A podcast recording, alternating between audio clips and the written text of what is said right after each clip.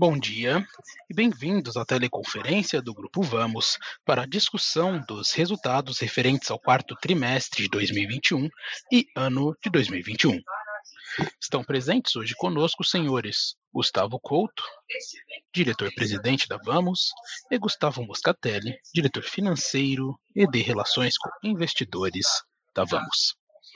Neste momento, todos os participantes estão conectados apenas como ouvintes, e mais tarde iniciaremos a sessão de perguntas e respostas quando mais instruções serão fornecidas.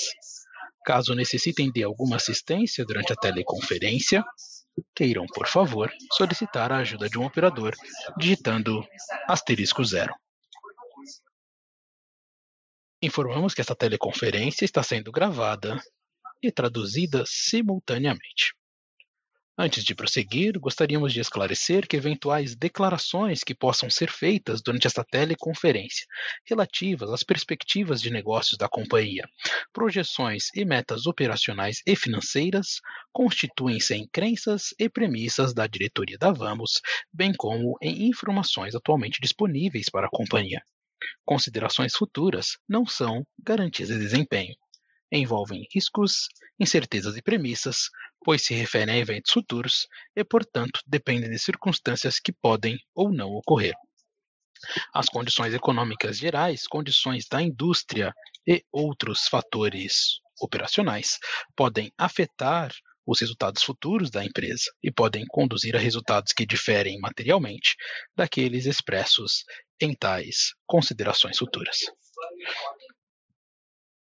Gostaria agora de passar a palavra ao Sr. Gustavo Couto, que dará início à apresentação. Por favor, Sr. Gustavo Couto, pode prosseguir. Bom dia a todos. Obrigado por se juntarem a nós para mais uma teleconferência de resultados da Vamos.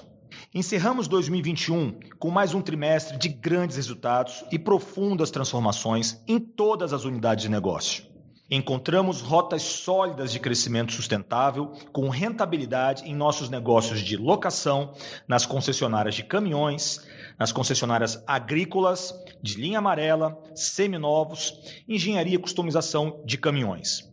2021 entra em nossa história como um ano fantástico de grandes superações, mas também de muita preparação para os próximos anos. A Vamos cresceu e crescerá ainda muito mais, uma vez que estamos apenas no início da nossa jornada no país, com um modelo de negócios inovador e revolucionário, que seguirá apoiando nossos clientes atuais e os novos também. Em apenas um ano, mais que dobramos nossa carteira de clientes e todos os nossos principais indicadores operacionais e financeiros. Realizamos nosso IPO há um ano nosso follow-on apenas nove meses depois, o que permitiu acelerar ainda mais o nosso crescimento orgânico com um balanço muito sólido. Também realizamos aquisições na área de intralogística importantes na consolidação de nossa estratégia e portfólio de produtos.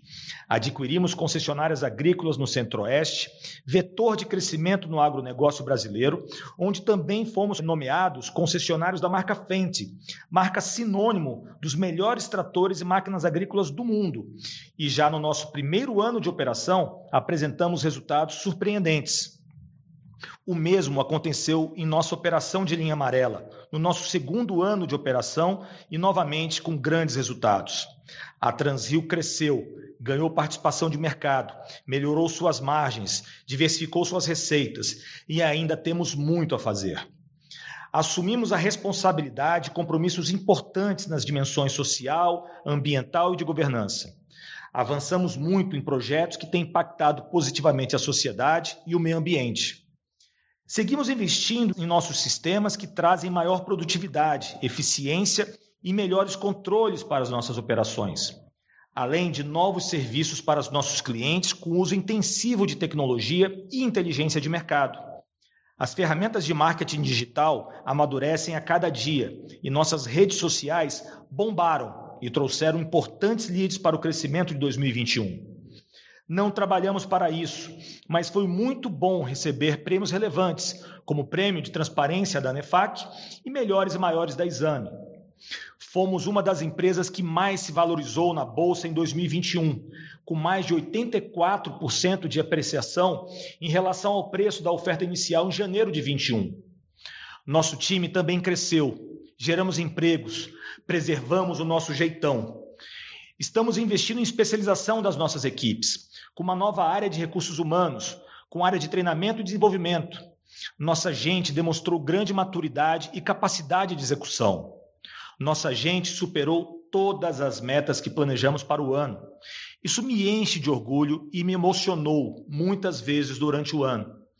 Somos uma equipe que vibra, que tem orgulho de trabalhar na empresa.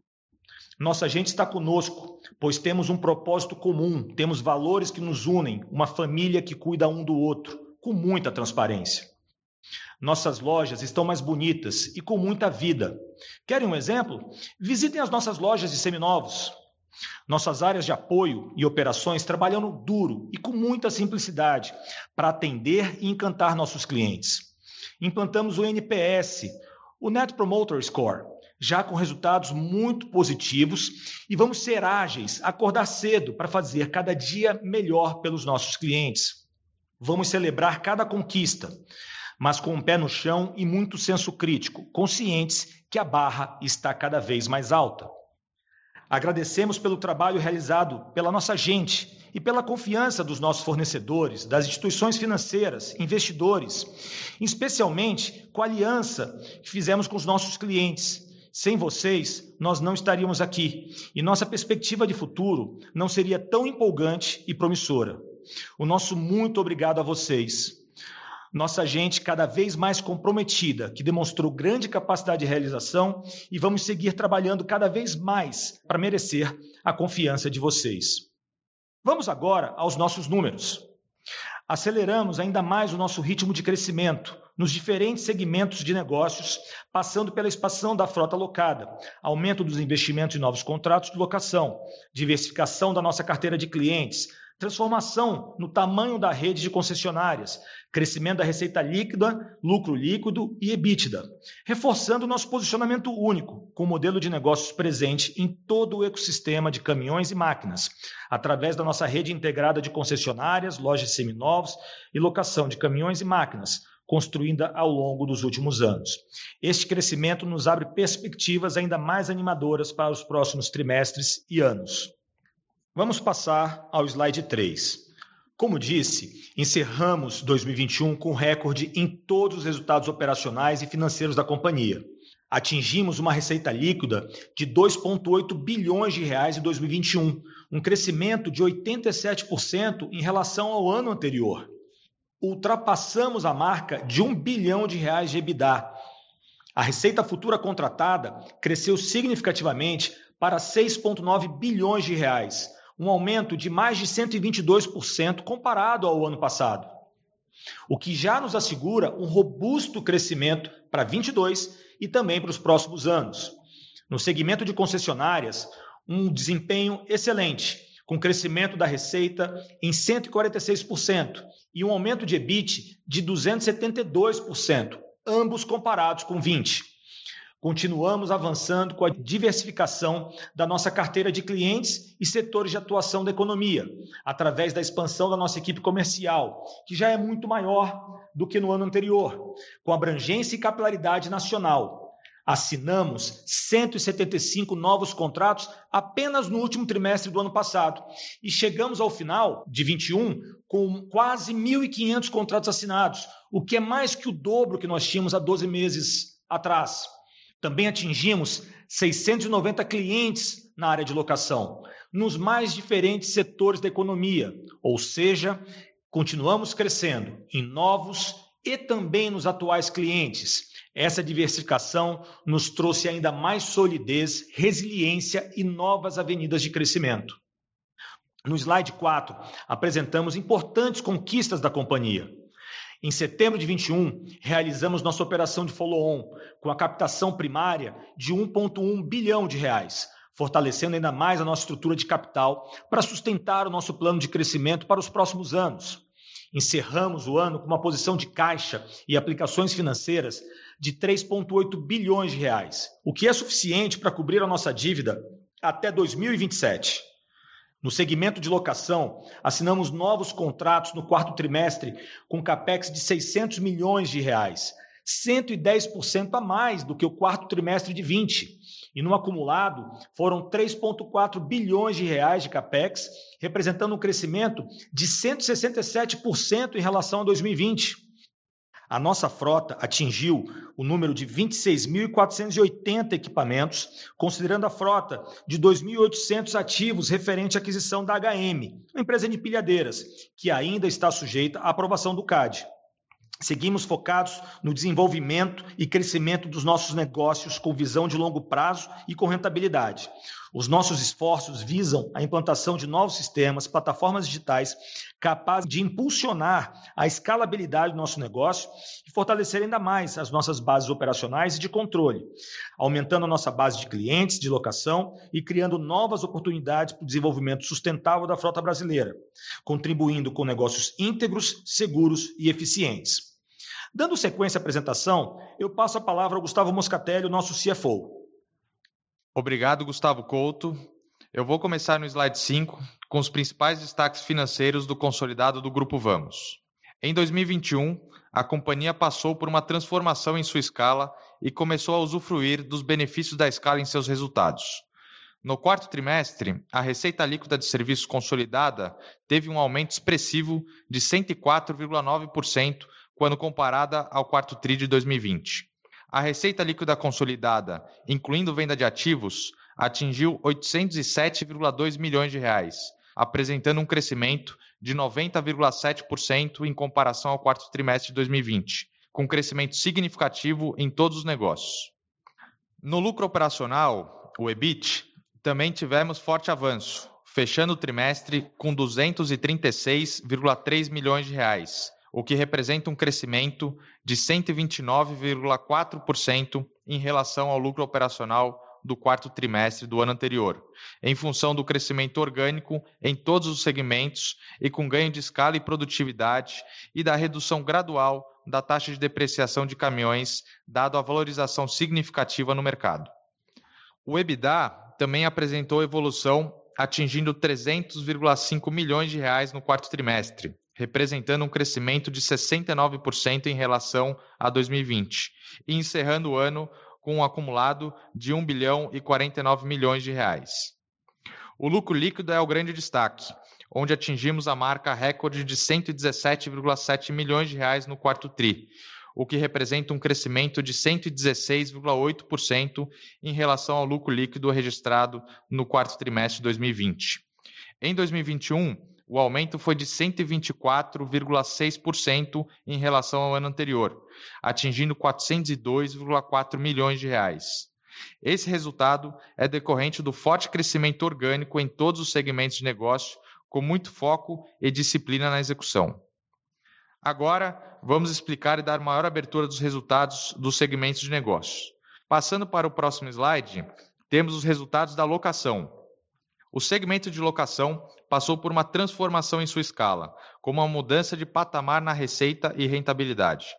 No quarto trimestre de 2021, apresentamos um crescimento na receita líquida de serviços de 52,5% comparado ao quarto tri do ano anterior, comprovando a forte tendência de crescimento do nosso modelo de negócios. Além disso, mantivemos nosso foco na geração de valor para nossos clientes, com assinatura de contratos com serviços de manutenção alcançando uma receita líquida com serviços de 77 milhões de reais no TRI, crescimento de 34,1% em relação ao ano anterior. O EBIT da alocação atingiu 197,6 milhões, representando uma alta de 125,6% em comparação ao quarto TRI de 2020. Já no acumulado de 21, o valor foi equivalente a 575,8 milhões de reais, um aumento de 78,5% em relação ao ano anterior, que se deu em função do crescimento orgânico, com a assinatura de novos contratos de longo prazo e da redução gradual da taxa de depreciação de caminhões, dada a valorização significativa no mercado. O EBITDA totalizou 253,9 milhões no trimestre, um aumento de 59,6% em relação ao ano anterior. Já no acumulado de 2021, o valor atingiu 854,6 milhões, uma alta de 47,4% em relação a 2020. A aceleração do crescimento em 2021 fará outra transformação no patamar de receita e EBITDA nos próximos períodos. Passando agora para o slide 7, temos outros destaques da alocação. O quarto TRI de 2021 foi mais um trimestre muito forte de fechamento de novos negócios. Atingimos 600 milhões de reais de capex contratado em novos contratos de locação de longo prazo, representando 110% de crescimento em relação ao capex contratado do quarto trimestre de 2020. Vale ressaltar que o ritmo de crescimento se acelerou muito nos últimos trimestres. No acumulado, fechamos o ano com cerca de 3,4 bilhões de reais de contratos de longo prazo, o que representa um crescimento de aproximadamente 166,8% em relação ao número de 2020. O capex contratado assegura o ritmo de crescimento futuro da companhia. Nesta mesma linha, fechamos o quarto trimestre com 6,9 bilhões de reais em backlog, representando um aumento de 122,5% em relação ao backlog do mesmo período de 2020. Em relação à nossa frota, encerramos o mês de dezembro com 26.481 ativos, o que representa uma alta de 30% em relação a 2020. Desse número total de ativos, 20.177 são caminhões e implementos e 6.304 são máquinas e equipamentos. Vale ressaltar que o CAPEX contratado este ano teve pouca contribuição no resultado de 2021, mas terá um reflexo muito positivo nos próximos períodos. Agora, vamos passar para o slide 8, onde temos o resultado da venda de ativos. No quarto trimestre, vendemos 343 caminhões e máquinas seminovos, atingindo uma receita líquida de 34,6 milhões de reais e uma margem bruta de 28,5%. A melhora significativa na margem bruta de venda de ativos reflete o aumento de preços que tivemos no mercado seminovos em decorrência do aumento de preço de caminhões e máquinas zero quilômetro. É importante ressaltar que a companhia possui o valor de 5 bilhões de reais no balanço patrimonial em ativos imobilizados que estão locados para os nossos clientes e que terão um impacto extremamente positivo em relação ao valor contábil à medida que forem sendo vendidos ou durante os contratos com a redução das taxas de depreciação, uma vez que houve uma mudança de patamar nos preços de mercado desses ativos. O estoque de ativos seminovos atingiu 42 milhões de reais em dezembro de 21, o que representa apenas 3,7 meses de vendas, um dos menores níveis de estoque dos últimos anos. Passando agora para o slide 9, abordaremos o segmento de concessionárias. Ao longo de 2021, o negócio de concessionárias passou por uma transformação de escala, através de crescimento orgânico e de aquisições. Aumentamos em 25% o número de lojas em 2021, contando agora com um total de 40 lojas das nossas concessionárias de marcas e produtos de alta qualidade. Com isso, oferecemos aos nossos clientes todo o portfólio de serviços de forma integrada, tais como alocação e comércio de caminhões, máquinas e equipamentos novos e seminovos. Atingimos a marca de 479 milhões de receita líquida no segmento de concessionárias, representando um crescimento de 146,7% em relação ao trimestre do ano anterior. No acumulado do ano, o valor total atingiu 1,7 bilhão de reais, chegando a um crescimento de 146,2% em relação a 2020. O EBIT das concessionárias atingiu 41,2 milhões no trimestre, um crescimento expressivo de 187,1% comparado ao trimestre do ano anterior, dado o aumento significativo no volume de vendas das concessionárias de caminhões Transrio e das concessionárias de máquinas agrícolas Valtra e Fendt no período. O EBITDA de concessionárias foi de 46,1 milhões de reais no trimestre, 150,9% de alta. Seguimos muito otimistas com o desenvolvimento através do crescimento orgânico e de aquisições de concessionárias no Grupo Vamos. Avançando agora para o slide 10, vou falar um pouco sobre o segmento da BMB de customização de caminhões. No ano de 2021, o segmento de customizações atingiu 82,1 milhões de reais de receita líquida, representando um crescimento de 51,8% em relação a 2020. No quarto trimestre, tivemos uma redução no faturamento e resultado devido a uma questão pontual por efeito não recorrente da redução de produção de determinados modelos de caminhões, por conta das dificuldades na cadeia de suprimentos e sazonalidade de menor volume de vendas em dezembro. O EBIT da BMB atingiu 15,5 milhões no ano de 2021, representando um crescimento de 62,5% em relação ao ano anterior.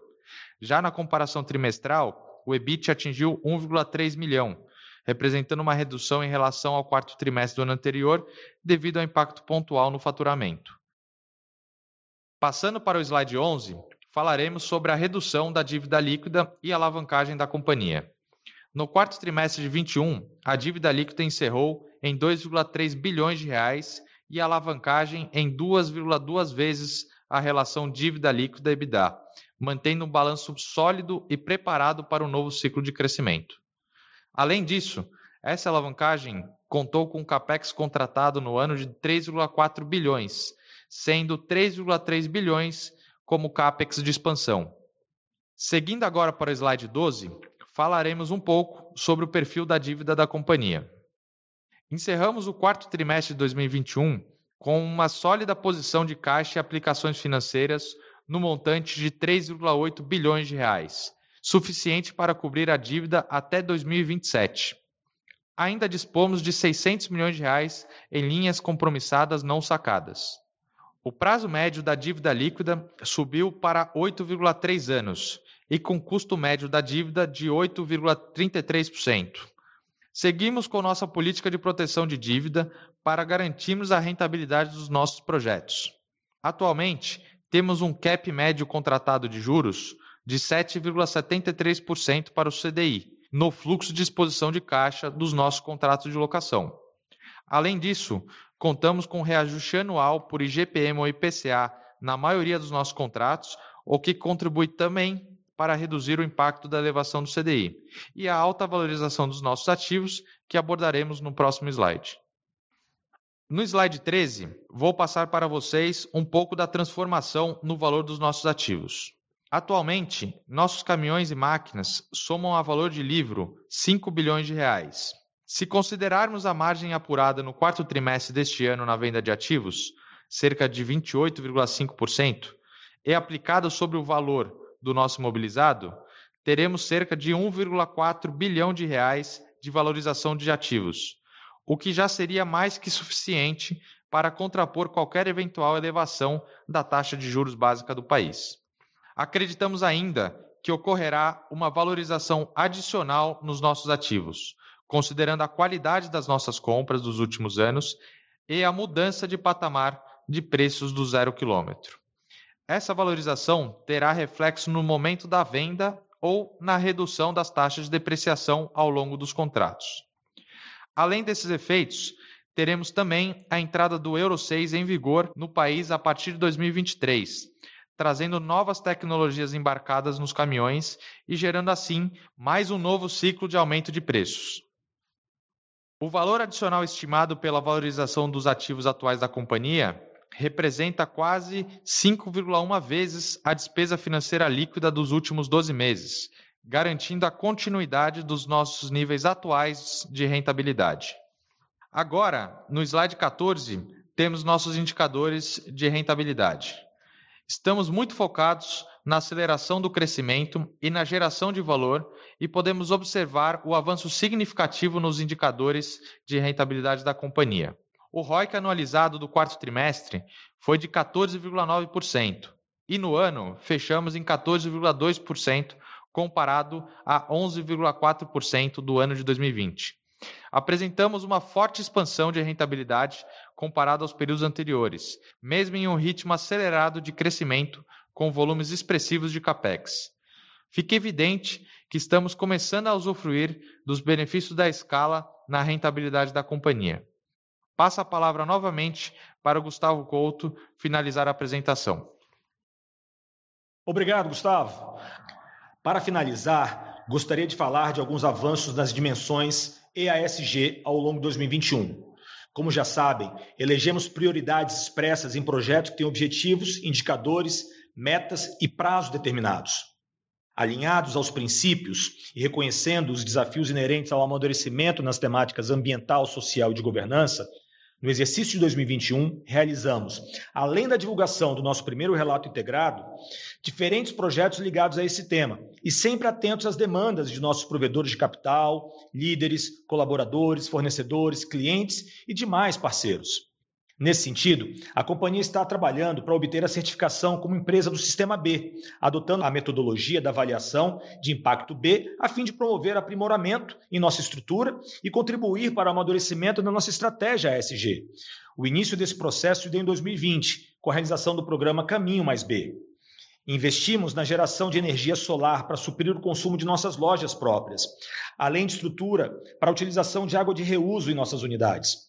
Fizemos investimentos sociais que, oportunamente no futuro, detalharemos com profundas reflexões para a nossa sociedade. No último trimestre, damos destaque à campanha Natal Solidário, realizada em parceria com o Instituto Júlio Simões, que arrecadou, junto aos nossos colaboradores, mais de 11 toneladas de alimentos com ações de voluntariado, com mais de mil famílias beneficiadas e mais de 80 colaboradores envolvidos. Por fim, gostaríamos de agradecer a confiança de todos aqueles que nos relacionamos e nos apoiaram até aqui. Quero reforçar o nosso comprometimento com a construção de um ciclo de crescimento ainda maior, sustentável e com rentabilidade para todos os envolvidos. Somos líderes e protagonistas no desenvolvimento do setor de locação de caminhões, máquinas e equipamentos do Brasil, com um modelo único e diferenciado, que integra as nossas concessionárias, redes de serviços, vendas de novos e seminovos.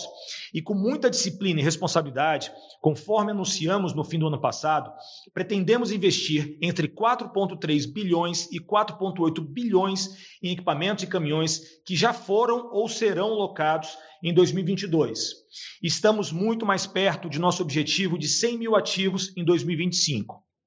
Encerro com esse slide a nossa apresentação. Agradecemos a participação de todos vocês e nos colocamos à disposição para a sessão de perguntas e respostas. Muito obrigado. Senhoras e senhores, iniciaremos agora a sessão de perguntas e respostas. Para fazer uma pergunta, por favor, digitem asterisco 1. Para retirar a pergunta da lista, por favor, digitem asterisco 2. Nossa primeira pergunta vem de Gabriel Rezende, Itaú BBA. Oi, Couto Moscatelli, bom dia. Muito obrigado pelo espaço aqui para as perguntas e parabéns pelos resultados. A gente tem duas questões aqui do nosso lado. A primeira seria em relação à evolução do CAPEX contratado. Seria legal ganhar um pouquinho mais de cor sobre essa, essa queda trimestral do CAPEX contratado, se foi apenas um efeito sazonal, enfim, entender é, o que, que implicou nisso e também entender o crescimento ano contra ano. É, essa métrica aí cresceu 100% ano contra ano, não é um número ruim, mas, por outro lado, foi um crescimento menor do que os 190% do terceiro TRI e 300% no segundo TRI do ano. Então, enfim, primeira questão sobre o, o CAPEX contratado. E segundo ponto, se vocês pudessem passar para a gente um, um panorama é, da perspectiva aí para esse ano, talvez ano que vem também, é, só para entender o quanto de crescimento que já está dado, com base no backlog que vocês estão enxergando, é, como que a gente poderia pensar eventualmente impacto positivo na demanda pelo serviço de vocês, considerando o aumento da taxa de juros atrapalhando o financiamento de um caminhão, é, e também tocar no ponto do Euro 6. Vocês chegaram a comentar isso na apresentação, né? mas também se puderem passar para a gente como isso eventualmente é um, um fator positivo aí para 2022 também para o modelo de negócio de vocês. É isso. Oi, oi Gabriel. É, Gustavo Couto aqui. Obrigado pela participação e pela tua, pelas tuas perguntas. Com relação ao CAPEX contratado, é, é importante ressaltar que o quarto TRI né, sempre é um quarto TRI um pouquinho mais fraco do, do ano em fechamento de novos contratos. Né? É importante observar que 110% de crescimento em relação ao, ao mesmo trimestre do ano anterior, de 2020, é um crescimento muito importante. E, normalmente, a gente inicia as negociações da safra, né, do sucro energético principalmente, que vai impactar nos fechamentos do primeiro trimestre é, deste ano, né, do ano subsequente, é, já no início do ano passado. Né? Então, isso naturalmente acontece e acontecerá, se você olhar historicamente, esse é o comportamento. A gente, a gente não viu nenhuma desaceleração, pelo contrário, a gente segue com uma demanda muito forte né, é, de novos negócios, de fechamentos, e isso a gente acredita que vai continuar, e aí já linkando com a sua próxima pergunta, a gente acredita que isso vai continuar ao longo de 2022. É, primeiro, pela, pelas questões estruturais né, do nosso setor e da oportunidade de negócio que nós temos, ou seja, é, a, a, baixa penetração do setor, né, uma, uma, um percentual de frota locado muito, muito, muito pequeno ainda, um pouco na faixa de 1% do mercado endereçável. Mas o fundamental aqui é que o, o crescimento ele deve continuar também é, acelerado e motivado até talvez por uma, uma, maior taxa de juros. Se você imaginar que uma taxa de juros mais alta dificulta o financiamento, como você mesmo falou, isso também vai fazer com que as empresas reflitam no momento de tomar suas decisões. Fato também do equipamento ter ficado mais caro, é, já que houve uma evolução importante aí é no preço do caminhão, como, como o Gustavo comentou durante a apresentação dele. Então, esses efeitos todos somados tornam a compra ainda mais difícil, né? E aí os clientes naturalmente vão buscar alternativa. Então, Gabriel, a gente segue com uma perspectiva muito positiva. É, aquele guidance que a gente deu no final do ano passado, né, de investir esse ano entre 4,3 e 4,8 esse ano, é, é o que está previsto e a gente já percebe aí é, uma, uma demanda forte nesse início de ano. Então, a gente segue bastante animado é, com os nossos números, com os nossos planos. E o fechamento do trimestre é, deve ser aí, seguir muito forte, como a gente já viu aí em, em anos anteriores. Ok? Não sei se o Gustavo Moscatelli quer complementar alguma coisa. Eu vou, vou complementar aqui, Gabriel, é, falando sobre o crescimento dado né, que você comentou. A gente fechou o ano com 6,9 bi é, de backlog, é, de receita futura contratada. É, e a gente tem uma nota explicativa lá na, na DF que mostra quanto desse, desse backlog ele deve ser reconhecido em 2022 e 2023 e assim por diante. Isso já mostra é, um crescimento contratado de mais de 50% em relação ao faturamento que a gente entregou em 2021. Né? Então, o nosso negócio, que é a contratação de, de contratos de longo prazo, é, a gente vai juntando contratos e à medida que o tempo vai passando, você vai tendo uma receita futura contratada cada vez maior, né? Se a gente continuar crescendo como a gente vem, vem fazendo. Então, para o ano de 22, a gente já larga, é, com base em dezembro de 21, com um crescimento próximo de 50% já contratado, é, sem considerar todo o crescimento que a gente vai ter durante o ano. Tá? E por último, a gente tem o Euro 6, é, que o Couto vai comentar. É verdade, obrigado, Moscatelli. Eu tinha acabado não comentando sobre o Euro 6. Gabriel, o, o, toda vez que você tem uma mudança na emissão de particulados, né, é, na parte de motores, a diesel, é, você naturalmente é, tem uma pressão né, no ano anterior para que, enfim, mais, mais negócios sejam realizados. É, e com isso também vai haver um, um novo aumento no preço. Então, dos caminhões novos a partir de 23. Então, mais uma vez, a gente deve ter um impacto positivo naquela base de ativos imobilizados que o Gustavo Moscatelli mostrou ao longo da apresentação dele. Então, você pode imaginar aí que o, o preço do caminhão Euro 6 deve subir aí algo em torno de 20% para o ano que vem.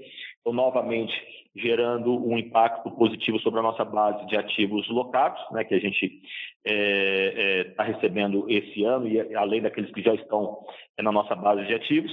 Então, isso vai naturalmente acontecer. E a demanda vai continuar aquecida também por este fator, né? além dos segmentos que estão provocando é, esse crescimento, que basicamente aí a gente fala de commodities, agronegócio, é, distribuição urbana vem crescendo bastante, é, infraestrutura também tem crescido bastante. Então a gente acredita é muito forte que a demanda de 22 ela também vai ser bem aquecida por, por essa conjuntura de fatores que eu comentei. Obrigado, Gabriel.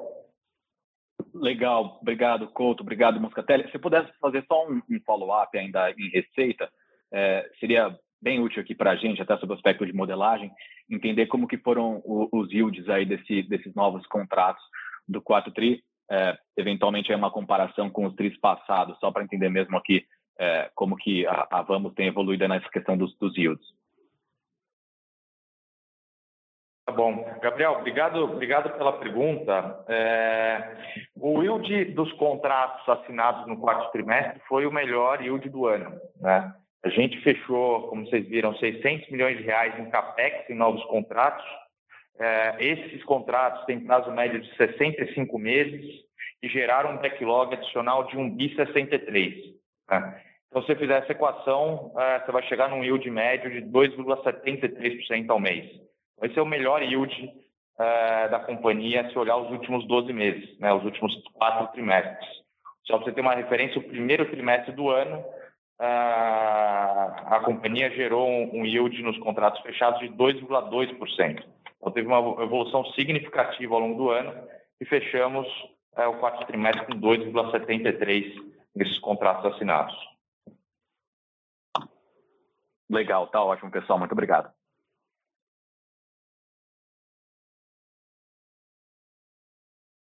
Nossa próxima pergunta vem de Lucas Marchiori, BTG Pactual. Oi, pessoal, bom dia. Vocês conseguem me ouvir bem aí? Tá ótimo, Lucas. Boa, fechado. Estou com fone aqui. Mas, uh, pessoal, obrigado aí pelo, pelo call. Deixa eu voltar nesse ponto, Moscatelli, do, dos yields, que acho que talvez esse seja o, o, grande ponto a se entender aqui na dinâmica do quarto trimestre. Né? Você tem não só aumento de juros, mas também a, a abertura do preço implícito do ativo para o cliente e para você. E acaba que a gente não consegue ver isso, né? O pessoal acaba olhando aí receita por ativo, que talvez seja uma leitura um pouco míope aí de como está evoluindo um pouco a receita por ativo, né? Você comentou agora aí que você tem esse esse yield no mês aí ou no quarto trio melhor do ano de 2.73 uh, e, e, era justamente essa essa impressão que a gente queria pegar. Queria saber se tem de alguma forma aqui uh, você comentou está passando os juros, claro. Se tem também de alguma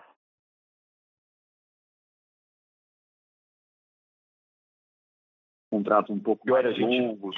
Entendo que, que, isso, que isso muda um pouco a conta do yield, né? Então, acho que queria pegar um pouquinho, vamos dizer, qual que é a conta do yield e se tem, de alguma forma, um duration do contrato médio um pouco mais longo. Essa é a primeira pergunta. E a segunda pergunta é sobre o... A gente está preocupado aqui com a questão da compressão do ROIC spread, né? O teu custo de dívida subindo um pouco aí. Então, como é que você está vendo isso evoluir e o quanto que você tem que repassar de yield para manter esse ROIC spread aí, vamos dizer, no mínimo flat aí para o ano, né, pessoal? Esses dois pontos aí, queria ouvir vocês nesses tópicos aí. Obrigado. Bom, Lucas, é o Moscatelli falando, obrigado pela, pelas perguntas. É, eu acho que talvez a, a informação que, que vocês não tenham é, divulgada seja o prazo médio dos contratos é, para fazer a conta do yield efetivo, né? Porque o CAPEX e o backlog a gente, a gente divulga, é, e aí falta o prazo médio é, para fazer a conta, que foi o que eu acabei de, de responder aqui na pergunta do Gabriel, que no quarto trimestre especificamente foi 65 meses, é, enquanto na média os nossos contratos têm próximo de 60 meses. Então foi um pouco maior, porque a gente fechou um contrato grande de oito anos no quarto trimestre, o terceiro trimestre também teve um efeito parecido, porque a gente fechou um contrato grande também de 10 anos, a gente comentou no último call. É, mas a, a, evolução do yield é muito clara para a gente. Né? E a principal razão por a gente ter subido o yield ao longo dos, do, dos trimestres é a questão da elevação da taxa de juros para a gente conseguir manter o spread do ROIC para o custo da dívida, como você comentou. Tá? A gente não vê é, uma preocupação muito grande com relação a preço é, para clientes esse ano, dado que a curva de juros por prazo médio dos nossos contratos, que é de cinco anos, não variou muito nos últimos 90 dias.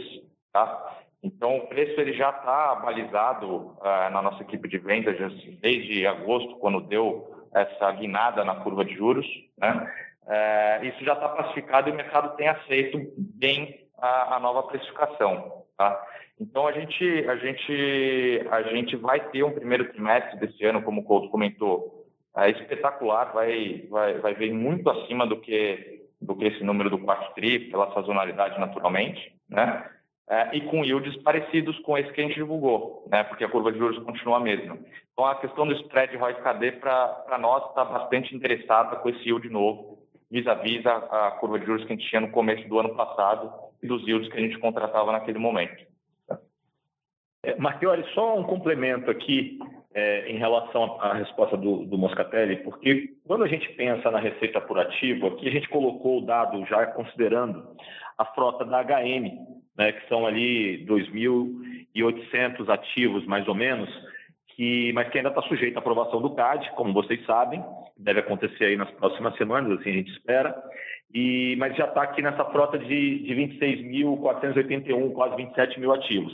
Obviamente que não tem nenhuma receita disso aqui ainda, então é importante só vocês, na hora de analisarem é, as contas de vocês, considerarem que a frota de HM está dentro dos 26.481, mas naturalmente não tem nenhuma receita oriunda desses ativos no, contra, no, no, no, ano de 2021. É só uma observação importante que eu acho que pode distorcer os números. É, bem colocado pelo Couto, o Lucas. É, e só reiterando, né? O nosso negócio ele tem uma base de ativos bastante heterogênea, né? Temos caminhões que custam 200 mil reais, há caminhões que custam quase 700 mil reais, e junto a isso tem máquinas agrícolas é, que chegam a custar de 500 mil a 2 milhões de reais, né? E agora é, temos uma participação relevante também em pilhadeiras, que tem também todo tipo de preço. Então a gente olha aqui internamente muito mais a questão do yield, né? Quanto que eu gero de retorno por cada real investido no negócio, no contrato, do que em quantidade de ativos por conta dessa particularidade da base ser bastante heterogênea. Não, excelente, pessoal. Obrigado pela cor. E só para voltar no tópico do CAPEX bem rápido, né? Eu, eu entendo a questão da sazonalidade, mas só para retomar essa discussão, porque eu acho que uh, esses 3,4, que se não me engano foi o que vocês fecharam aqui no ano, como que isso se compara a, a, ao número que a gente estava guiando lá no começo do ano? Que alguma, entendo que era alguma coisa mais perto de 4, então entendo que talvez tenha uma sazonalidade. E eu queria saber se, por exemplo, né, esses 4,3 a 4,8 que você guia para ano que vem, de certa forma, já incorpora um pouco dessa talvez é, escorregada do CAPEX no final do ano para o ano que vem, por isso tem esse salto, só para a gente entender essa dinâmica também, se tem alguma tem algum contrato que demorou mais para ser negociado, tem algum efeito de dificuldade de repassar preço na negociação, só para saber esse movimento no CAPEX também, pessoal. É a última pergunta aqui, obrigado. Oi, Lucas. É, o guidance que a gente deu de 4.3 a 4.8 considera sim uma sazonalidade no quarto trimestre, porque, como a gente comentou, historicamente, todo ano, o quarto trimestre é mais fraco, né?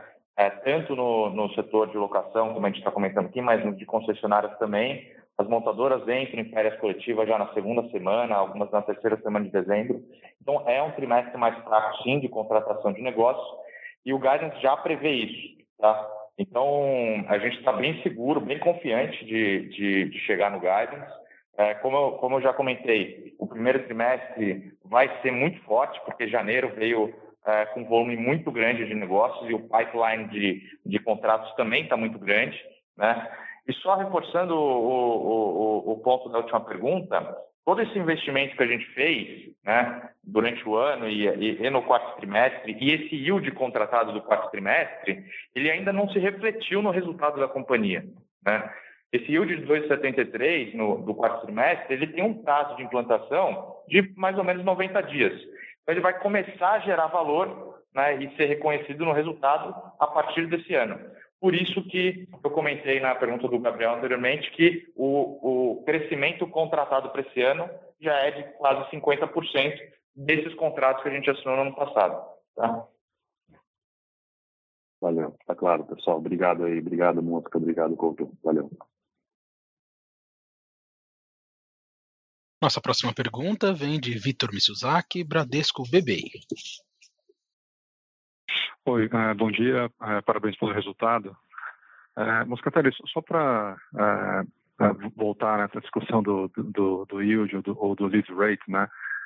como você mencionou, né, vocês acabam não divulgando o prazo médio do contrato, mas uma conta que a gente tem feito, então é mais para validar né, se, se, se vocês acham que faz sentido ou não, é, como vocês divulgam né, o, CAPEX, o, o CAPEX contratado né, trimestral, é, vocês divulgam o, o, backlog de receita e a gente tem o dado né, da, da, do que foi contabilizado de receita de locação no TRI. Então, quando a gente faz essa conta, você consegue chegar, né, qual que foi a adição líquida de receita uh, por conta desse, desse capex contratado no TRI. E quando a gente faz essa conta, né, do que, que seria, do, do que, que seria o lease rate, é, a gente chega no, num valor em torno de 177, 180% no, no quarto TRI. É, no terceiro TRI era na ordem de 145%. E no primeiro semestre, nessa ordem de, numa ordem de 130%. Né? Então, é, bem em linha né, com, com os dados que você passou. Então, O primeiro ponto é, é se, se, se acha que faz sentido esse cálculo, né? então o mercado consegue ver essa tendência mesmo não tendo o, o dado do, do, prazo médio. E a segunda pergunta é com relação a aluguel de máquina agrícola, né? É, a gente tem visto muita notícia né, do, do, do setor agro reclamando que o funding para o plano de safra já acabou. É, se vocês estão vendo né, mais demanda é, por locação de máquina, é, dado esse cenário. Obrigado. Oi, Vitor, é o Moscatelli falando. Obrigado pela, pela pergunta.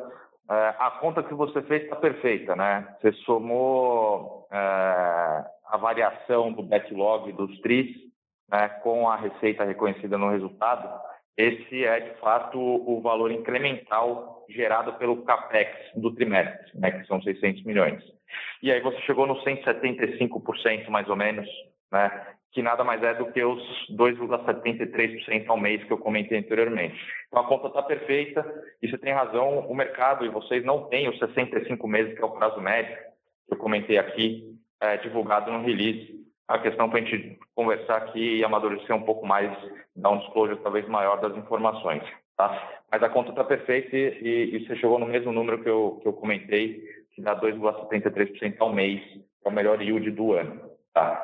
É, com relação à locação de, de, máquinas agrícolas, eu vou passar aqui para o Gustavo Couto, ele vai comentar para você.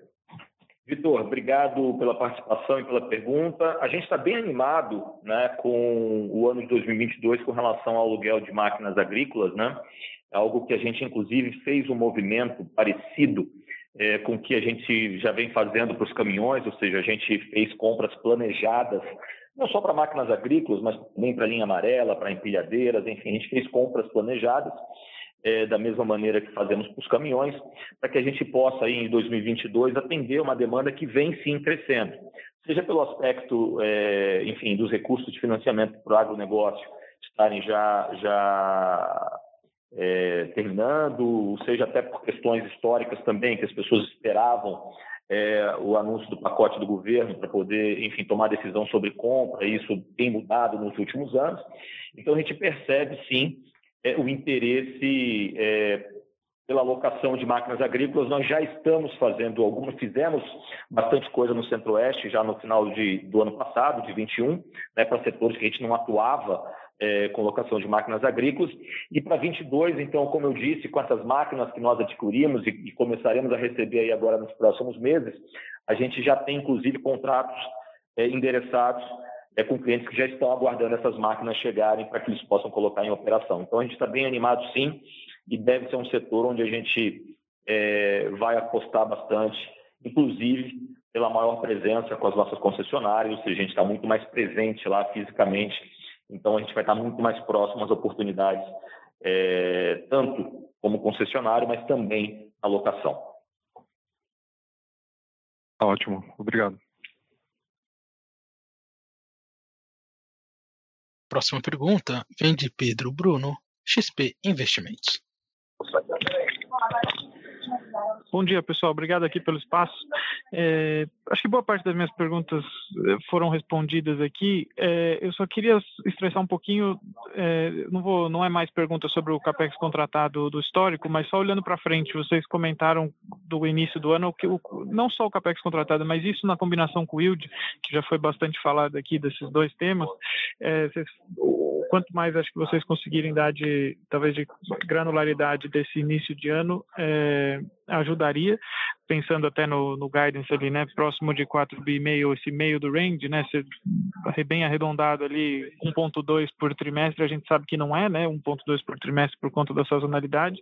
Dúvida é se já nesse primeiro trimestre, óbvio que ainda a ver, né, estamos na metade dele, mas se na cabeça de vocês eh, o mercado deveria ter essa, essa poderia já ter essa percepção de, de, de entrega, vamos dizer assim, no sentido de a gente precisaria ver no primeiro trimestre um número acima desse 1.2 aí médio do, do ano, é, dado a questão da sazonalidade do quarto trimestre. Então, é, esse é um ponto. É, e segundo, com relação ao custo da dívida, que é, se vocês puderem reexplicar, eu acho que é para o benefício de todos aqui a questão do é, do hedge de vocês, a gente viu o custo da dívida acima daquele, daquele percentual onde vocês têm um cap de, de taxa de juros. Se vocês puderem ajudar a explicar, acho que isso pode dar um pouco mais de conforto também para o investidor no sentido de pensar ROIC spread aqui, que também já foi perguntado, enfim. Mas é hedge aí para o custo da dívida e esse primeiro trimestre um pouco mais de granularidade com relação a capex e yield. É isso. Obrigado. Pedro, obrigado. Gustavo Couto falando aqui. Vou responder a primeira pergunta e passo a segunda com relação ao spread da dívida é, para o Moscatelli. Em relação ao CAPEX, é óbvio que eu não, não consigo aqui te dar um, um, número, um guidance agora para o trimestre, tá? É, mas o que eu posso te dizer é o seguinte: é, a gente já começou o ano muito forte, mais forte, inclusive, é, do que o ano passado. Eu acredito que é capaz a gente fazer nesse primeiro trimestre alguma coisa como um terço do guidance que a gente, que a gente deu para o ano, tá? É, a, a vistas do que já aconteceu aqui até agora. Tá? Então, o mês, o trimestre, perdão, ele vai ser muito forte. Sem sombra de dúvida, vai ser o melhor trimestre da história da Vamos em termos de fechamento de novos contratos e, e, e já bem acima, por exemplo, do dobro do, do trimestre passado. Então, estou dando para vocês aqui uma referência, um pouco mais de granulometria, como você pediu aqui, mas enfim, eu não, não posso dar um guidance para você do trimestre, mas a gente realmente está vindo muito forte já. Vou passar a segunda pergunta para o Moscatelli. Pedro, é, com relação à taxa de juros né, e custo da dívida, a gente, a gente segue com a política de proteger a rentabilidade dos contratos, né? É assim que a gente faz a gestão é, é, da dívida, né? É, e, a, e, a, forma que a gente faz isso é contratando um cap de juros. Né? A gente compra a opção de juros na bolsa, né? a gente compra call de IDI é, para toda a exposição do fluxo de caixa dos contratos. Né? Então, olhando hoje, se a gente olhar para um contrato novo, é, com prazo de cinco anos, o payback desse contrato é por volta de três anos. Então, para esse período que a gente tem exposição de caixa, a gente contrata o cap de juros. Na medida que o CDI passe acima dessa, dessa, desse valor contratado, a gente vai receber um valor no vencimento da opção. Né? Se ele passar por baixo, toda a despesa relacionada à compra da call né, uh, foi despesada já ao longo do, do período no resultado da companhia. Então, toda vez que tiver vencimento de call, a gente ou recebe ou toda a despesa já foi reconhecida no resultado. Tá? E assim a gente pretende continuar fazendo. Agora, boa parte também dos contratos, né, quase a totalidade deles, tem ajuste de IPCA ou IGPM. Né? E algumas dívidas que a gente tem contratado recentemente também estão em IPCA+. Né? Então tem também o hedge natural, e depois a gente vai até ver como é que a gente abre isso para vocês para dar uma segurança talvez um pouco maior uh, na questão da dívida, dado que a gente tem também do lado do ativo um ativo, uh, os recebíveis corrigindo a, a, mesma indexação que está a dívida. Tá bom? Não, tá perfeito. Obrigado, era isso mesmo. Nossa próxima pergunta vem de Rogério Araújo, UBS. Olá, bom dia a todos. Couto Moscatelli, obrigado aí pela, pela oportunidade. Eu tenho três follow-ups, na verdade. O primeiro aqui é com é com relação a yield médio, né? Quando a gente é, pega a receita de contrato de aluguel e divide pelo, pela frota média aqui, tirando lá o, os ativos que entraram de aquisição, né? A gente está vendo uma queda tri contra tri, crescendo mais ou menos 1% ano contra ano. Então, vocês mostraram bem aí que os contratos novos estão vindo a preços maiores, né? A gente queria entender um pouco é, por que, que a média ela está é, vindo menor, né? Porque a inflação está alta, vocês têm repasse de inflação nos contratos. E eu pergunto isso para a gente tentar ter alguma métrica, né, para medir quanto que está é, variando o preço dos contratos existentes, porque esse, essa redução de receita por ativo, né, ela tem mostrado um, uma evolução do spread ROIC KD, aí normalizada a depreciação de veículo e margem de seminovos, ela tem mostrado uma queda desse rate ao longo dos últimos dois trimestres. Né? Então, a nossa, a nossa preocupação é mais com o, o, o, ideal seria o yield médio, né? que é difícil de fazer, mas o, então a gente vai, olha aqui o preço médio. Vocês conseguem dar alguma cor para a gente de é, apples to apples, contrato existente, qual que está sendo a variação de, de tarifa? Esse é, a, é o primeiro ponto. Eu faço os dois na sequência. Obrigado. Rogério, é, Gustavo Couto falando aqui, eu vou pedir para o Gustavo Moscatelli é, responder a tua pergunta e queria me colocar aqui à disposição hoje, o time de RI também aqui, para ficar à disposição para conversar com vocês é, do UBS BB é, oportunamente. A gente, a gente pode esclarecer vários pontos para vocês que eu acho que talvez não tenham ficado claro aí na nossa tese de negócio e a gente pode fazer isso depois é, separadamente com vocês. Mas vou pedir para o Moscatelli responder de forma objetiva a tua pergunta aqui. Rogério, tudo bem? É, obrigado pela pergunta. É, primeiro, né? A gente, como eu comentei, a gente não olha aqui é, é o yield por número de ativos, né? É, essa é uma métrica que, para nós, no nosso segmento de negócio, não faz sentido, dado que a base de ativos, como eu comentei, é muito heterogênea. Né? Então, tem um trimestre que você fecha mais contratos com veículos é, menores, né, veículos leves, que tem um ticket médio mais baixo. Outro trimestre tem uma sazonalidade, fecha um contrato grande de empilhadeiras e por aí vai. Dito isso, a, a, forma que a gente olha é o yield com base no capex, né, com valor, com base no valor do imobilizado. Então, cada, cada 100 reais que a gente investe no negócio é, tem que gerar um valor mensal que vai gerar tido do projeto no final das contas. Tá? É, é assim a forma que a gente olha e faz a gestão do negócio aqui internamente e não por número de ativos. Tá? É, o yield médio, é, e aí falando apples to apples, como você comentou, é, no primeiro trimestre do, do, ano de 2021, ele foi próximo de 2,20%, mais precisamente ele foi 2,14%. Tá? E como eu comentei nas perguntas anteriores, ele foi 2,73%. Isso, se você fizer a conta é, da forma que o Lucas Marchiori comentou aqui anteriormente, né, e o Vitor Mitsuzaki, você vai chegar fácil nele se você usar 60 meses de prazo médio. Tá? Depois eu posso te passar o prazo médio de cada trimestre dos contratos. Mas você vai ver uma evolução forte é, ao longo dos trimestres do ano de 2021, e isso, como eu comentei, a gente teve que fazer para conseguir manter o spread de ROIC-KD, dada a elevação da curva de taxa de juros. Então, na nossa visão, né, o spread de ROI-KD está preservado com esse novo, com esse novo yield que a gente implantou a partir do terceiro trimestre eh, e mais eh, forte no quarto trimestre, né?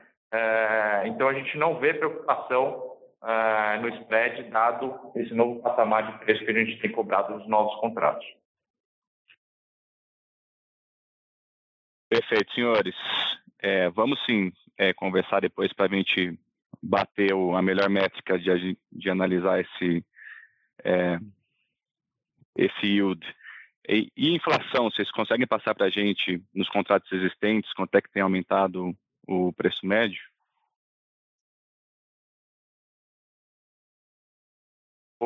Rogério, a gente tem conseguido passar sim. É... Agora, vale lembrar que a gente tem, do nosso lado, uma vantagem competitiva é, muito grande com relação ao preço médio do ativo. Né? A gente compra, a gente tem comprado os caminhões e as máquinas com quase um ano de antecedência. Então, nossa base de custo ela é muito menor do que é a base real de custo dos clientes, né? que estão negociando os caminhões no momento é, zero, vamos dizer assim, a gente é, N-12. Né? Então, a gente tem uma vantagem competitiva, isso é um diferencial é, na hora de fechar contratos com os clientes. A gente não tem tido problema é com relação à inflação na nossa base de custos para fazer negócio. Tá? E, Rogério, Gustavo Couto falando aqui, só para complementar o ponto do Moscatelli, lembrando só que os nossos contratos têm cláusula de reajuste, seja por IGPM, seja por IPCA, é, então a gente é, não é uma questão, não é uma discussão difícil com os clientes, até porque são clientes que reconhecem ali evolução é, dos custos, porque eles são muito habituados com isso, então a gente realmente não tem muitas discussões em torno do tema. O que naturalmente acontece, dado que o IGPM, que é principal, é, o principal índice na, na, grande maioria dos nossos contratos, disparou nos últimos anos, nos últimos meses principalmente, então e, a, e o nosso custo também não acompanhou é, nem de perto é, IGPM, a gente naturalmente é, negociou de uma maneira bem tranquila com os nossos clientes e muitos deles, na grande maioria inclusive, é, oferecendo contrapartida comercial, dado que a gente também flexibilizou um pouco. Mas o que eu posso te assegurar é que a gente tranquilamente cobriu todo o aumento de custos decorrentes de inflação, é, dado essas cláusulas são muito sólidas, muito fortes é, nos nossos contratos. Tá? Então, esse é um ponto que está bem coberto, está bem endereçado nos nossos contratos, na nossa relação com os nossos clientes. Perfeito. É, o meu segundo ponto, só para ter certeza, o, com relação à contabilidade dos heads, então a gente vai ver é, passar pelo resultado financeiro no vencimento dos contratos, é, quais foram os ganhos. E aí vai ser um negócio meio volátil, né? Dependendo do, de quando são os vencimentos. É isso mesmo? Rogério, é isso mesmo. É só para dar um pouco de cor e, ficar mais previsível para vocês, é, para você comprar uma call de DI é, para os próximos anos, geralmente a maior liquidez é em janeiro, né?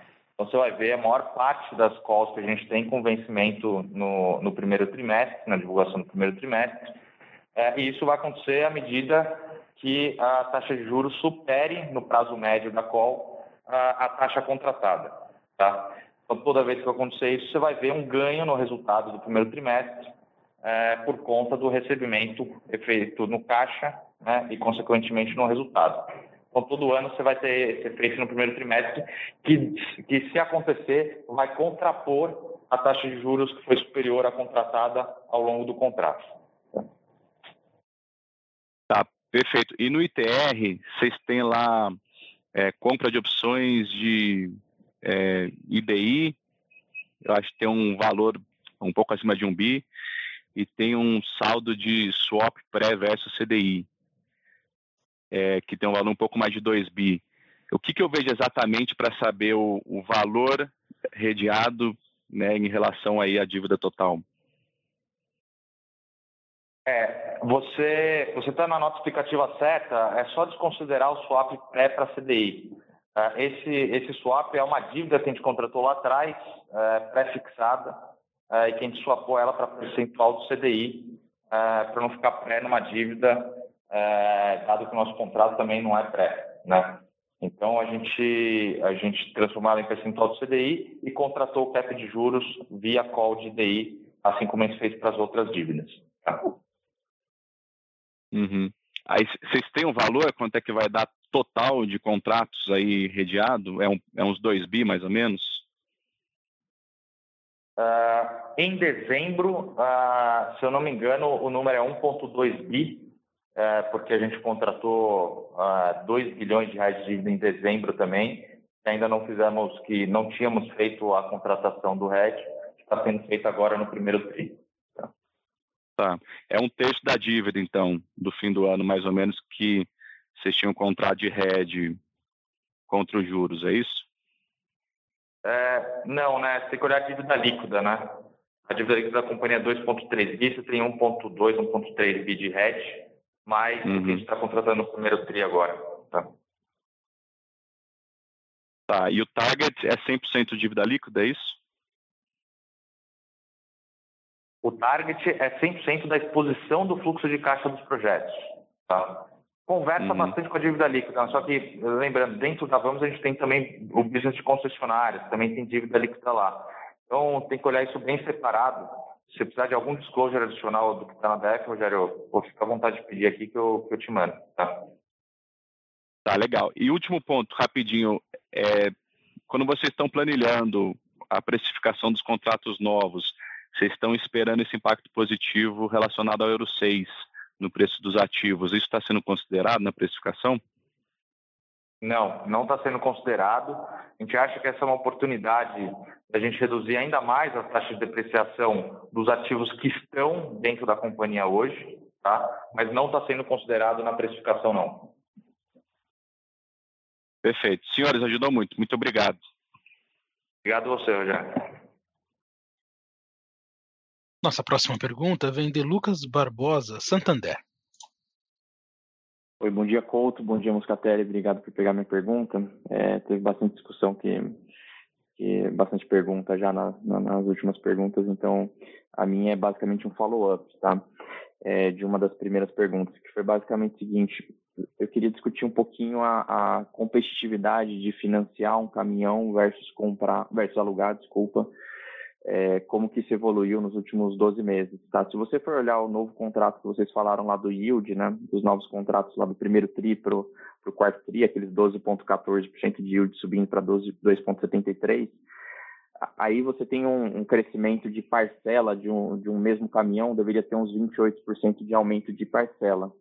E, e, aí, provavelmente, nos contratos que, nos caminhões que vocês vão receber esse ano, tem um aumento de preço, né, 2022 versus o que está sendo comprado em 2021. Se a gente for chutar algo na casa de 10% a 20%, então você teria um aumento do preço do aluguel para um mesmo tipo de caminhão, contrato novo esse ano versus ano passado, na casa de 40%, 50%. Eu queria primeiro validar se esse é o valor mais ou menos que vocês estão vendo de aumento de preço de parcela de aluguel é, para o mesmo caminhão esse ano versus o ano passado e também se vocês puderem falar um pouquinho como que está aumentando a parcela de um financiamento para um, um cliente que está pensando em comprar, né? Eu imagino que a parcela do financiamento está aumentando até mais do que isso, então talvez a competitividade de vocês está até aumentando um pouco. Então, se vocês puderem falar um pouquinho dessa dinâmica de comprar versus financiar. E aí um segundo ponto relacionado, vocês estão começando a ver financiamento bancos, etc., tendo uma restrição um pouco maior para crédito, para financiamento de, de caminhões, e, e, daí talvez isso até ajude vocês na, na competitividade, né? Então, se vocês puderem falar um pouquinho de a condição de crédito, né, de concedimento de crédito do, dos, dos bancos é, grandes, comerciais, etc., para financiamento de caminhões, acho que ia ajudar também. Muito obrigado. Lucas, é, Gustavo Couto falando, obrigado pelas tuas duas perguntas. Bom, é, eu costumo dizer que quando, quando fica difícil comprar, né, ou seja, e o cenário atual é de uma maior dificuldade para comprar algo, né, juros mais altos e o preço do ativo também bem mais alto, como você mesmo colocou, ou seja, é natural que as pessoas parem para fazer conta, né? E eu, eu brinco aqui, sempre brinquei com vocês que é, quem fizer conta vai ser nosso cliente, né? Então, é uma crença muito forte e ela vem se demonstrando, e, e 2021 foi um exemplo disso, porque a gente mais do que dobrou a base de clientes novos que nós tínhamos, né? E também mais do que dobramos o volume de contratos que nós tínhamos. Então, a gente mantém ali uma média de mais de dois contratos por cliente, que é algo que eu sempre ressalto para vocês, é, e a gente dobrou né, a base de clientes, ou seja, novos setores da economia, novos clientes, cada vez mais aderindo, conhecendo, à medida que a Vamos também vai se tornando conhecida, aderindo a esse novo modelo de negócio, porque eles percebem claramente que a economia no fluxo de caixa de cinco anos chega a 30% né? sem falar nos aspectos é, operacionais, nas vantagens operacionais que podem fazer com que esse ganho seja muito maior, né? como, por exemplo, maior disponibilidade do ativo, consequentemente menor volume de equipamentos, redução de capital alocado com, com estoque, com gente dedicada, overhead, enfim, os benefícios eles realmente são, são bem substantivos, como a gente sempre falou, e é por isso, né, fundamentalmente, que a gente cresce rápido, né, que a gente tem crescido rápido, e é por isso que naturalmente. Senhoras e senhores, por favor, permaneçam conectados. Oi, oi, Greg. Desconectou o principal?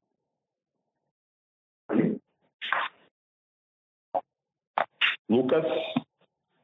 Alô, Lucas? Voltamos, voltamos a ouvir. Voltamos, voltamos aqui. Desculpas, parece que a nossa linha principal caiu aqui. A gente pede desculpas. É, Lucas, você me ouviu até que horas? Até que momento que eu estava falando? Eu ouvi até a hora que você estava falando que vocês olham muito mais o, o, a economia de caixa. Vocês estavam começando a discutir a economia de caixa. É, eu estava comentando com você, então desculpa se eu repeti alguma parte aqui, mas enfim, então eu estava comentando com você que a gente acaba conseguindo é, fazer uma antecipação das compras, né? E isso acaba ajudando é, os nossos clientes, a, as montadoras, a, ao ter o um melhor planejamento né, de produção, consequentemente, a gente também consegue boas condições de aquisição. O fato é que a gente, quando precifica para os nossos clientes, a gente precifica com base no valor do mercado, né, e não, obviamente, no nosso custo de, de, de aquisição. Essa é uma, é, uma, é uma outra realidade. Então, o que a gente normalmente então é, pode ver, e isso está acontecendo, é que o preço de um caminhão que, por exemplo, há um ano atrás, há dois anos atrás, custava 150 mil reais, esse caminhão hoje está custando tranquilamente aí 220, 210 mil reais. Ele teve uma, uma, uma alta substantiva. Estou falando em preços de varejo, tá? E aí, naturalmente, é, isso é aplicado, além do aumento da taxa de juros, na tarifa de locação. Então, você falar de um caminhão que há dois anos atrás era alugado a, a 8 mil reais, a 10 mil reais, você imaginar que esse mesmo caminhão de 10 mil reais hoje a 14, 15 mil reais é um, é um número é, razoável sim, tá? É, então, não sei se, se, quando cortou a ligação é, você perdeu algum pedaço do que eu falei, mas espero ter respondido aí as tuas perguntas, a tua primeira pergunta. Vou passar a segunda com relação a crédito para o Gustavo Moscatelli, é, mas fica à vontade aí para voltar caso a, a interrupção da ligação tenha, tenha te atrapalhado no entendimento. A gente, a gente não tem visto a questão do crédito atrapalhar o nosso negócio, tá? Pelo contrário, é, o crédito mais, mais restrito, com taxa de juros maior, incentiva o cara a procurar uma alternativa e a alocação é, sem sombra de dúvida, a alternativa mais viável para ele. Né? E na parte de seminovos, é, o volume ainda é muito baixo, então a gente também não tem tido é, nenhum problema para aprovar financiamento para os nossos clientes comprarem os nossos caminhões seminovos. Tá?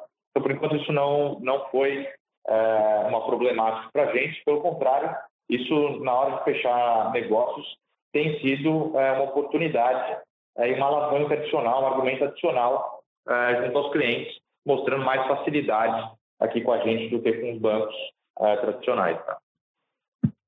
Uma, uma coisa, é, Lucas, que eu queria só complementar aqui na resposta do Moscatelli, é que a gente segue é, bastante atento, com bastante diligência, a avaliação de crédito na hora de assinar novos contratos, olhando capacidade é, operacional daquele cliente, capacidade de pagamento, ou seja, como é um, um, setor né, que a gente conhece bastante, é o nosso DNA, de onde nós viemos, né?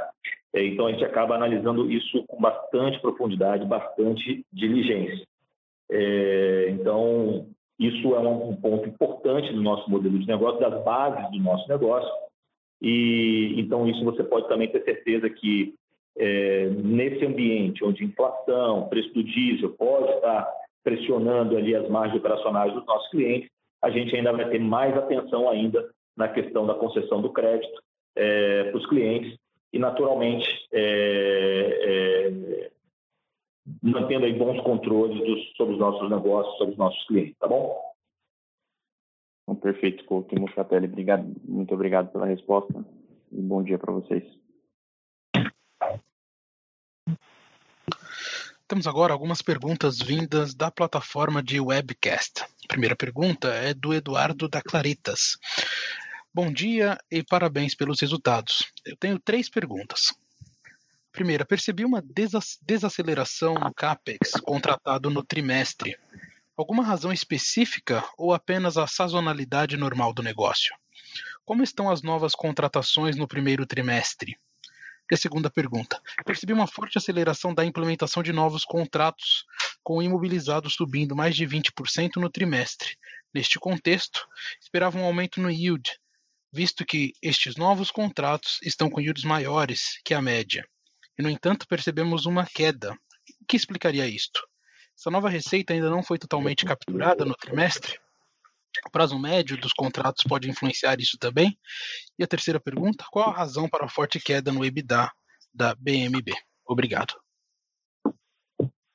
Eduardo, obrigado. Não sei se está aberto aqui, pode. Está aberto. Eduardo, obrigado, obrigado pela, pelas tuas perguntas. Eu acho que, como a gente já comentou, né, ou seja, tem é, o crescimento do quarto trimestre para a gente foi bem é, substantivo quando você compara com o mesmo trimestre do ano anterior, como, já, como a gente já comentou, e sim, né, é um aspecto sazonal é, e normal da nossa, do nosso negócio. Tá? Então, a gente, tá, a gente ficou bem animado com o volume de negócios que a gente fechou no quarto tri, e eu confesso que bem mais animado, inclusive, é, com o que a gente está fazendo agora. Né? Como eu disse, a gente no, no, último trimestre do ano, a gente já abre as negociações para safra, né? e vocês vão ver aí é, um volume muito grande acontecendo agora no primeiro trimestre, quando a gente for anunciar o próximo, o próximo resultado. Então, é, na nossa, no nosso ponto de vista aqui, não houve uma desaceleração, não. O volume de leads está muito alto, o volume, a equipe comercial reforçada que está trazendo muita coisa, Então a gente não viu, não viu desaceleração não, tá? É só um aspecto de sazonalidade é, mesmo, tá? A, a segunda questão, é, só, se você puder só repetir assim, do yield, do yield, ah, do yield, então, por favor. É, do yield, Edu, obrigado pela pergunta. É, a gente já comentou também, o yield no quarto trimestre foi o melhor trimestre, o melhor yield do, do, do ano, né? Como eu comentei, deu 2,73%, com contratos é, com prazo médio de 65 meses, né? É, como você bem colocou, o prazo do contrato com certeza influencia no yield mensal, né? Quanto mais longo o contrato, é, maior você tem disponibilidade, talvez, fechar com um yield menor, mas nesse, nesse trimestre específico, é, o prazo médio foi de 65 meses, é, 600 milhões de capex, que gerou um bi 60 de backlog, né? E aí a gente chega no 2,73, tá? E por último, com relação à pergunta da BMB, é, a BMW é uma empresa, como vocês já conhecem, focada em customização de caminhões da Volkswagen, né? E no último trimestre a Volkswagen teve uma mudança de mix de produtos na produção é, e reduziu a produção de produtos que a BMW faz customização. E junto a isso tem a questão da sazonalidade, é, como a gente já comentou, de dezembro, que é um mês bastante fraco para a indústria. Né? Isso fez com que reduzisse bastante o faturamento e, consequentemente, os indicadores de, de, de lucratividade, como você comentou, o EBITDA. Mas a gente vê isso voltando à normalidade agora no primeiro e no segundo trimestre, tá bom? É uma questão pontual, é, podemos até chamar de não recorrente. Encerramos neste momento a sessão de perguntas e respostas. Gostaria de passar a palavra ao senhor Gustavo Couto para suas considerações finais. É, dizendo o seguinte: primeiro, agradecer a todos vocês por acompanharem, confiarem no desempenho da nossa equipe. A gente está muito feliz com o resultado de 21.